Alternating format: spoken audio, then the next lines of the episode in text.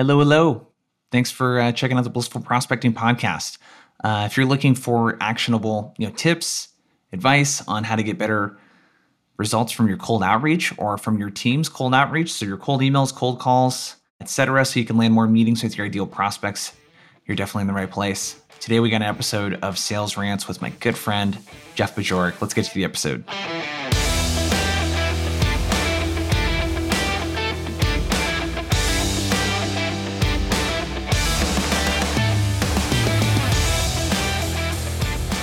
Uh, I'm super excited. We got some really good topics for you today.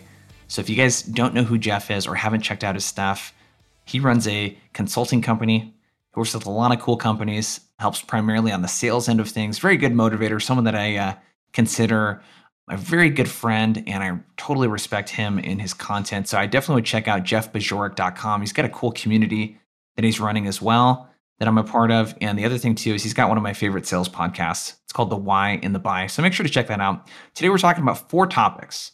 Uh, we're starting off with a heavy hitter here. Why COVID is great for sales. That's the first topic. Second topic is we're going to talk about apologies versus acknowledgement. We've talked about this on the podcast before, so it'll be a little bit more of a deeper dive into what that means. A third, we're going to talk about morning routines. Jeff actually feels that morning routines are for people without anxiety. And what are some of the barriers that get in the way of people's morning routines? And then lastly, we're going to talk about the problem with feedback, both how it's given and how it's received. So thanks for checking out the podcast today. Let's get to the sales rants.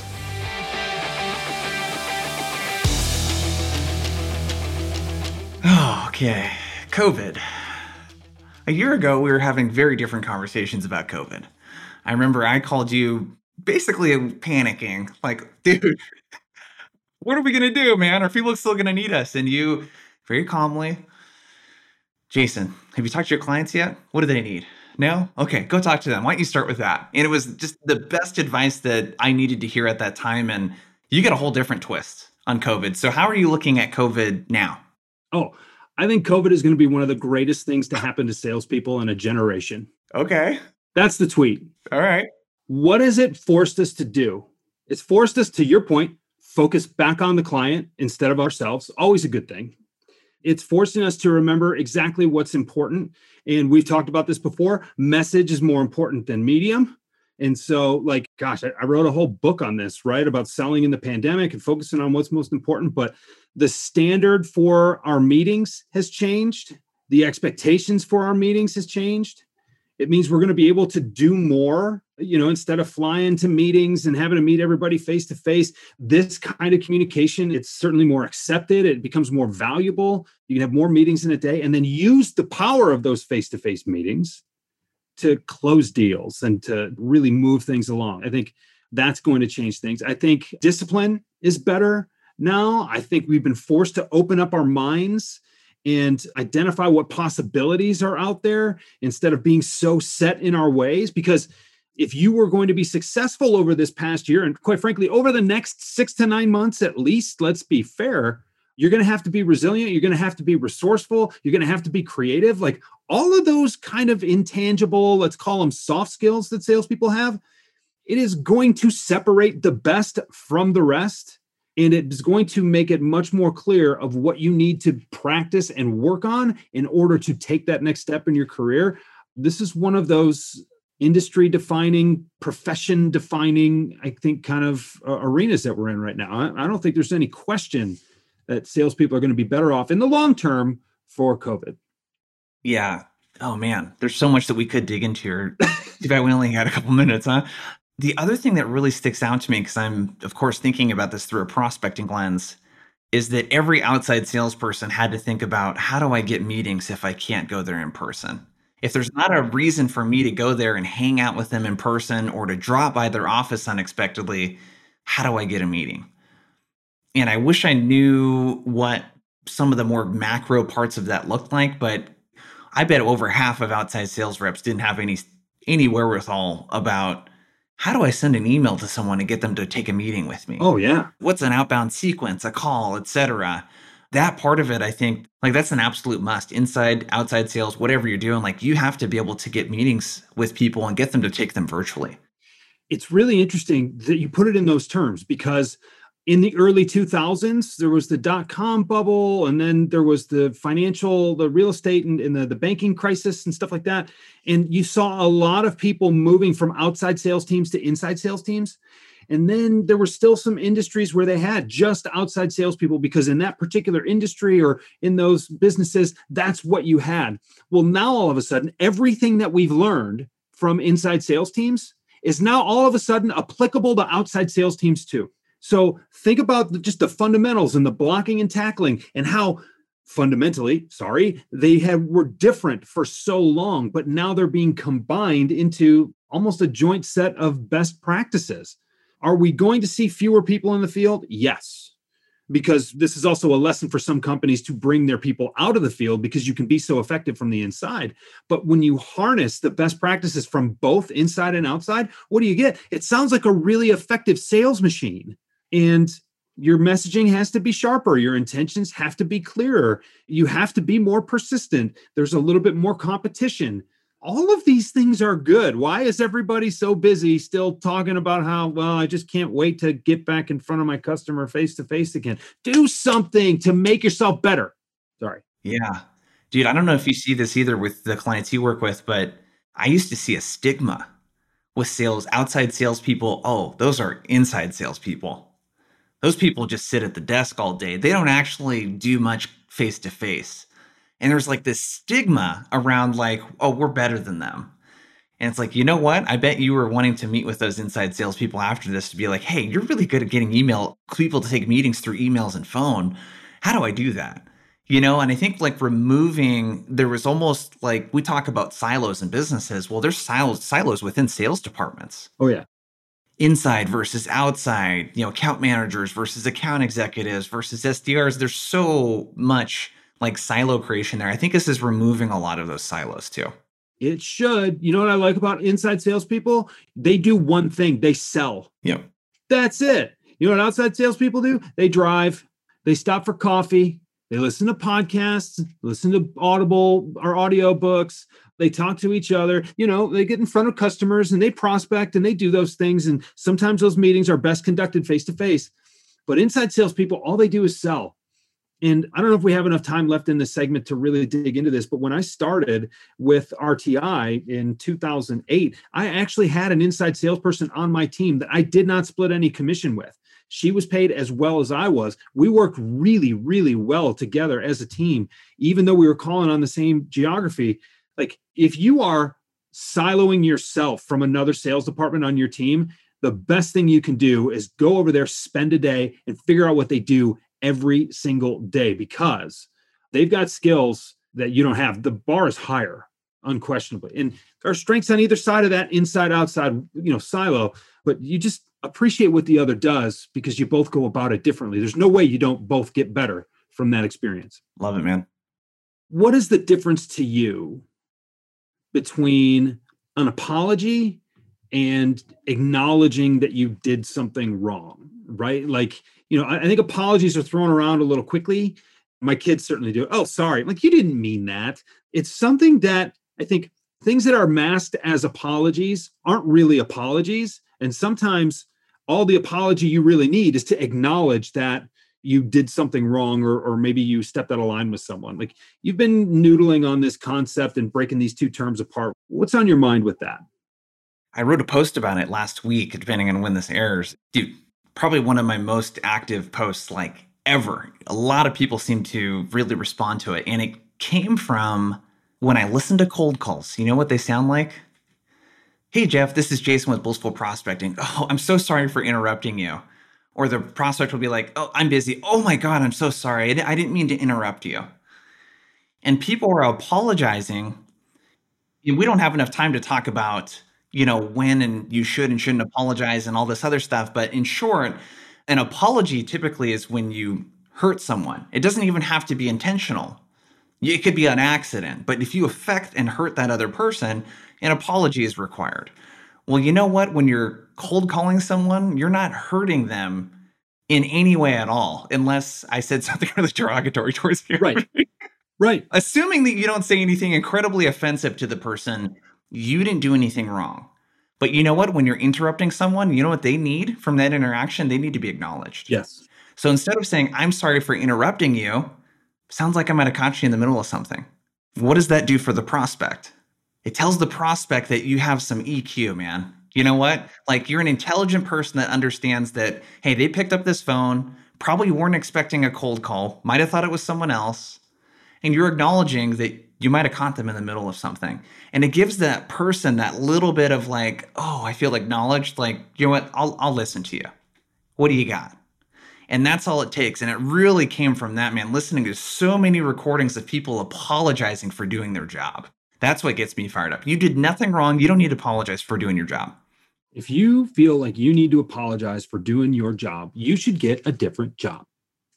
Yep. Um, I'm sorry that I called to bother you with an opportunity that could fundamentally alter the success and the arc of your business. You really didn't want to talk to me right now, so I guess I'll just hang up before you get a chance to hang up on me. The idea that you are digging yourself into a hole before you even start a conversation, you've barely connected, but all of a sudden you're already putting yourself on the defensive and giving them an opportunity to just brush you away even more quickly? Why on earth would you do that? How on earth do you feel that that gives you any leverage, standing, pride, value, support, anything? Like, think about it. And to me, it's like, you're serious? Like, do you listen to yourself when you're on these calls? If I start off with an apology, how far is that conversation going to go? Now, to your point, yeah, you have to acknowledge, hey, Jason, look, I recognize that this is not the optimal time for you to drop everything you're doing and give me ten minutes to talk about how I can help your business double its growth, maybe more, over the next eighteen months. However, it's important enough that we probably should discuss it. When's a good time? I'm not apologizing for calling you. Maybe, maybe there's a sorry, not sorry kind of self-deprecating humor in there to basically play off the fact that so many people call and are sorry. And maybe that, if you're listening to this right now, maybe you start talking about, hey, I know a lot of people who catch you on the phone apologize, but I'm not going to apologize because I've got something that's so important that you can't afford to not give me ten minutes next Tuesday. How's two o'clock? Like, you'll get some laughs out of that. Yep. But I just don't understand digging a hole before you even get started. Why would you make it harder than it already is? Yep. Another twist I'll take on this too with apologies is think about how you feel when someone is overly apologetic to you in your personal life.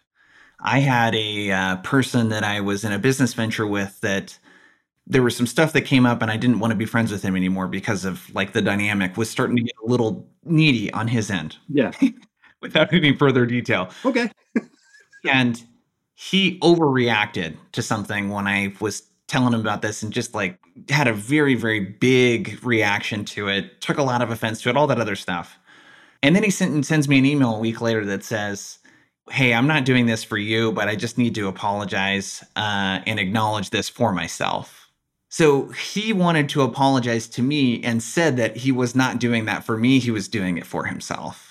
And how did that make me feel? I'm like, I really don't give a shit about what you're saying or anything in this email if you're just doing it for yourself. So a real apology is for the other person. So if you're apologizing to someone, a prospect, whatever, because you think it'll make you feel better, that's not a good reason to apologize to someone anyway. So think about what the prospect needs from the interaction. Most people apologize in those instances because I ask these reps, they apologize because it makes them feel better because they feel like a jerk for interrupting the person, mm. but the prospect doesn't see it like that. I, yeah, I like that. Look, I say this all the time. Your prospect will not allow you to waste their time twice. Yep. So be very careful about the words you choose to use when you're on the phone with them or when you're with them. And look, apologize if you screw up. Mm-hmm. Take full responsibility if you screw up. But if you're proactively reaching out to them or if you're doing it for yourself, like, look, I get it. Forgiveness is not about the person who's being forgiven. It's about the forgiver. That's fine. But apologizing, I don't think works exactly the same way. And if that's really what it takes, then like scream into your pillow and apologize. Like if you're the only one who needs to hear it, then do it someplace where you're not wasting the other person's time, right? Uh, I don't know what to say to that. Good way to wrap it up. Let's talk about morning routines. What would you like to know about my morning routine? I mean, I was Miracle Morning Hal Elrod for a while, a couple of years, the first hour of my day. you know, going through this elaborate morning routine. And um, I got really burnt out of that. And like getting up in the morning started to feel like a lot of work versus being something I look forward to, which now I don't even really do that many. Like I meditate in the morning for ten minutes, and then the rest of the fifty minutes of that hour are just spent learning something that I want to learn. It could be business related, could be personal, but I look forward to that in the morning. So I want to get up yeah. in bed. You got to take on morning routines here. And I'm really curious, like what it is and like what kind of barriers you see to morning routines. Like, how do you approach this topic? I have never had a consistent morning routine. Unless you go back to high school, which involved waking up eleven minutes before my ride arrived, jumping in the shower real quick, grabbing a bite to eat, maybe a bagel or something on the way out, kissing my mom goodbye and, and getting out the door. Let me guess, you did not brush your teeth in the morning in high school? No, did I did. Okay. You got to do that. Okay. It was real quick. But now with so many things, running a business, having a family, carrying the responsibility of so many things, it's really difficult to commit to doing something every morning because every morning looks a little bit different. And even when you distill those down to the common denominators and things, I mean, it, it was always really difficult for me. And what I found was as I went from one routine to the next, none of them felt good. It's not that I didn't try. I tried a bunch of them. I'm going to wake up, I'm going to work out first thing. And I'd work out and it would feel like, but this is my mentally creative time. I should be writing. I should be thinking. But then you'd start your day with that. As soon as you sit down in this chair, all of a sudden you start to get rid of, you lose some control over your day. And then you get to eight o'clock at night, you're beat. And it's like, wow, I didn't work out today. So how many things can you realistically do first, right? And what I've started to do now is I've started to delegate more of the tasks around the busy work and the business administration of my, my company and what I do. I have more time and I feel a little less anxious about all the things I need to do during the day. And it just made me think, like, I think the biggest barrier to a solid morning routine is the anxiety of how many things you have to do during the day. Mm-hmm. And it's not rational. Most anxiety isn't. But like, just as I start to delegate more things and I start to appreciate how much more effective I am when I can spend forty-five minutes in the morning in the dark with a cup of coffee and no sound, no devices, no nothing in front of me, I'm starting to realize as I kind of just get rid of some of that stuff, how much it enables. I'm curious what you think. I've, I've got another thought that I'll get to, but I'm curious what you think. Yeah. The part that's tough for me to comment, I don't have kids, man. So morning routine is very easy. It's very easy for me to be super consistent, especially if, you know, not having any infants, you know, so anyone that's got kids and it's got to get kids ready in the morning. I mean, you got a whole nother thing that I can't even, you know, comment on. But what I kind of heard from you is like kind of removing some of the things that you might be anxious about and like looking for ways to kind of reduce, you know, that anxiety. God, I think if you just anchor your morning around one thing, it doesn't have to be seven things like Miracle Morning. And I love Hal Elrod. I got a chance to interview him several years ago, and I, I love that thing. Yeah. But if you're trying to anchor your morning around five, ten, a dozen things, to me, that's kind of like trying to get started with like working out for the first time. And you're like, yeah, I'm going to lift weights five times a week for an hour each time, and we're going to get after it. And you haven't lifted a weight in several years or ever before. It's completely unsustainable. So I think anchoring around one thing, you know, for me, it happens to be just like a ten minute meditation. Mm-hmm. If I get a chance to do more stuff around that, I can, but that's the thing I can anchor my morning around that, like, okay, I get off to a good start. I can like make that happen like ninety-nine percent of the time. I think it's the consistency, really, whatever that is. It could be reading a book. It could be writing. It could just be drinking coffee by yourself. Like whatever it is, like having some sort of consistency that you can anchor your morning around. So you just led me right into my next point, okay. Which I hoped for, but couldn't quite expect. You got to pick one thing. Yep. So I believe that the morning routine is as much about the things that you don't do as it is about the things that you do, like a lot of things in business. And, you know, look, full disclosure, my kids, they get themselves dressed. They feed themselves. Like they're old enough at this point to where they don't need a whole lot of attention. They're actually looking for less attention from dear old dad in the morning than I'm willing to give them, right? But it's that, okay, what do I do? And when you wake up and you know you got to hit the ground running, it's better sometimes. And I function better if I can just lay everything out and there's a place for everything and everything has its place. And this is going to take five minutes. So from seven oh five to seven ten, I'm going to do this and then whatever. And I could do those things, but that requires a level of discipline that I just don't have. I mean, I'm a pretty disciplined guy, but every minute of my day, that's a bit much for me. So sometimes it's looking for the right way to make yourself feel better about the million things you feel like you have to do. Other times it's like, I'm just going to get up earlier before anybody could reasonably expect me to do that. But I am someone who doesn't sit still well. And so for me to sit still at all, even though I know that meditation is important, even though I know I do my best work first thing in the morning when the lights are still out and I can be as creative as possible with nobody pulling on my, my shirt sleeve, it's still tough to say, okay, I've got this precious resource of bandwidth right now. Where do I deploy it first? That paradox of choice gets in the way. And it's just morning routines are easier said than done. Yeah. Well, you bring it back to the one thing, which is a totally one of my favorite books. Yeah. But I think that's like the actionable thing here is get centered around your one thing. Like, what is that one thing that has the biggest domino effect on everything that you do throughout the day? And, you know, I'm not a huge proponent of optimizing every minute of every day. That sounds completely like fucking exhausting, you know, to me. And I, I've, I've been like that before, and it completely taps me out mentally, and I have no mental bandwidth for my wife or my dog or like my friends or anything like that when I treat it like that. So I think that's like, hey, what is that one thing that's going to have the domino effect? And you know what? If check an email first thing in the morning, because you know what? They say not to check email first thing in the morning. There's a lot of Fortune five hundred executives. That's the very first thing that they do, and they're pretty successful, you know? So if that's the thing that is going to have the domino effect on the rest of the day, do it. So I think it's like, just go contrary to any advice you've ever heard and think about like, what's that thing that's going to have the biggest domino effect and everything else? Well, and that requires people thinking for themselves. And a lot of people don't like doing that. And there we've got, you know, the biggest issue probably. I'm going to give you a little feedback. Okay. I like these little conversations we have. Wish we did them a little more often, but we can't overload people. And no, I, I really, that, that was a rather awkward way to introduce this segment.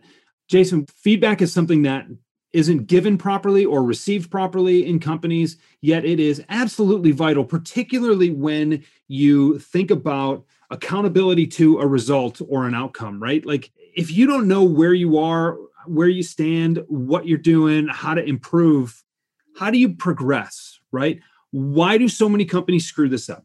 I think that people look at the interaction between a sales manager and a rep or a director or V P of sales and their managers. I think they look at it differently than like their like how you would interact with people in your personal life. The way people give feedback, I was working with a client on like how to give feedback on a cold call, like how to listen to the recording, kind of break it down, like why did you pick this and and how to deliver. And what I heard a lot of was the way the feedback would have been given was, Jeff, you see how you didn't ask that permission-based opener right there? That's something that we talked about, right, Jeff? Yeah, yeah. And you're supposed to do that, right? Yeah, yeah, yeah, yeah.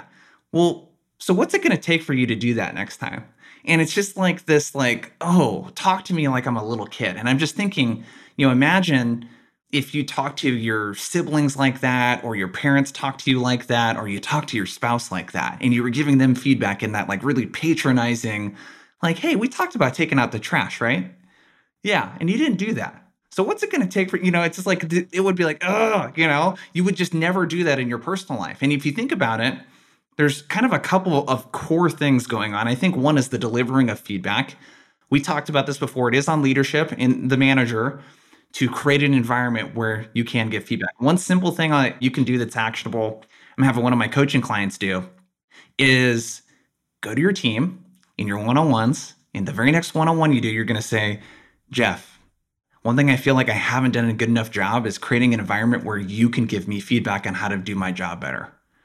And I feel really bad about that because I want this to be a two-way street and actually helps you when you feel like you can give feedback to me. So what can I do to make it more comfortable and more inviting for you to do that? And just let them talk. That is a beautiful acknowledgement, Jason. It is also not, notably, an apology. Just wanted to say that. Yeah. Creating that environment is so important. I was talking to my daughter earlier today. We had lunch together because you can do that when you work from home and the kids go to school from home. And she said, Dad, I'm having a rough day. And I said, what's the matter? And something about her math teacher not, you know, being a little bit critical of her. And this has come up a couple of times, critical of her. I understand. And I believe because she holds my daughter to a higher standard because my daughter's pretty intelligent and she tends to get this stuff, but my daughter's not getting the feedback she needs on where she's going wrong. And not only that, when I asked my daughter and I said, well, what if I just had a conference? What if I just had a conversation with your teacher? She said, no, because then she's not going to like being criticized and then she'll take it out on me. I can just ride this out. It's going to be okay. I'm just not happy. I'm dealing with it on my own. She's almost twelve, so I can applaud her exploration of this stuff. But I wonder how many people are automatically going to be defensive or feel defensive about receiving feedback to where they assume that the person they need to give feedback to, especially when they know they need to give it, you ratchet up that pressure. And the fear of an adverse reaction, let's call it, is just enough to say, yeah, maybe it's not that bad. And again, it gets back to that creating the environment. Like, look, we have an outcome we're trying to achieve here. I, as the leader, am going to hold you to your job as it relates to creating that outcome. I need, require, appreciate you holding me accountable to what part of this outcome is my job. And if we can frame everything through the outcome of did it happen or didn't it, then we can all be on the same page. We can realize it's not personal. We can keep things as objective as possible. And we can really be creative about how to solve it from there. There's too much ego in the way. There's too many politics in the way. But even when I think about my daughter, the assumption is it's not going to go well. I think that's what we need to work on in organizations. The base assumption can't be a negative one. No, absolutely. So it's definitely on great. St- I love that story, by the way, because that right there translates directly into what we're talking about. It's the same mm-hmm. stuff. I, I have a similar story from something my dad went through teaching me with my eighth grade math teacher. Same kind of dynamic, almost same exact thing you're talking about. So let's talk about what to do. What if you are that rep in the situation? Because you might have a manager that takes feedback really personally. Yeah. And this is so tough, man. When I've had to do this, and I still feel like this in many instances, depending on who I'm dealing with with clients, because I normally work directly with the management team. Right. And a V P or C-level person might be involved, and it almost feels like they're my boss, you know, and I have to give them feedback on their culture, and I don't really interact with these people. And I think the way that to do that is just to be a little vulnerable. Jeff, this is actually really kind of hard for me to say because I'm I don't know how you're going to respond to it. I think that you really are doing a great job here. And I know that you want to accomplish X, Y, Z. And I, I just had some thoughts that I think might help with that. Is it okay if I share it? And if, you know, if you don't like it, feel free to shoot it down. But it's just been on my mind. Is it okay if I share it? And you just ask for permission and get them to opt in and be a little vulnerable and let them know that, hey, I'm kind of anxious to share this because I, I'm not sure how you're going to respond. And I'm not, you know, trying to shoot down anything you're working on here. And I want to work together with you. You can do it in that way and give the feedback and get that kind of relationship started with your manager and leadership too. It's so important to ask for what you need. Yep. And if you need feedback, maybe you don't need feedback and you're getting it and you don't feel like you need it. I, I question that. We should talk about that. But you got to create the relationship, and the relationships work both ways. Hey, look, this is what I need from a leader. This is what I need from you. I've been doing this a while. I feel like I have my technique down. I'm going to need you to show me where I'm going wrong. I'm going to need you to fight battles for me that I can't fight on my own. I'm going to need you occasionally to show up and bring your business card around so people will let us into doors that they wouldn't ordinarily let us in. But whatever those things are, but you have to be pretty transparent and pretty upfront with your manager about what you need from her or from him. And uh, if you can't do that, that's a bad situation. But you've got to be the one to speak up. There are too many assumptions, I think, on the manager's part about this. If you're not willing to advocate for yourself, who will? And if you're not getting something, you need to be able to speak up. All right. That was a super fun episode with my man, Jeff. COVID is great for sales. That's still what I'm stuck on. When he suggested that topic, I was like, okay, dude, I see you, man. Okay, let's talk about it, dude. The feedback one, though, is something that's really stuck with me, too. And I think a big takeaway and just an action item for you, whether you're a sales leader or a rep, is to ask, how good of a job do you do encouraging people and making them feel comfortable giving you feedback, either as a leader or as a rep? How coachable are you? How well do you take feedback? That's the thing I'm going to be thinking about for the rest of the week. Appreciate you tuning into the podcast. Make sure to subscribe, leave a review, all that good stuff if you enjoy the podcast so you can keep it updated when we come out with new episodes. And I appreciate you tuning in. Talk to you later.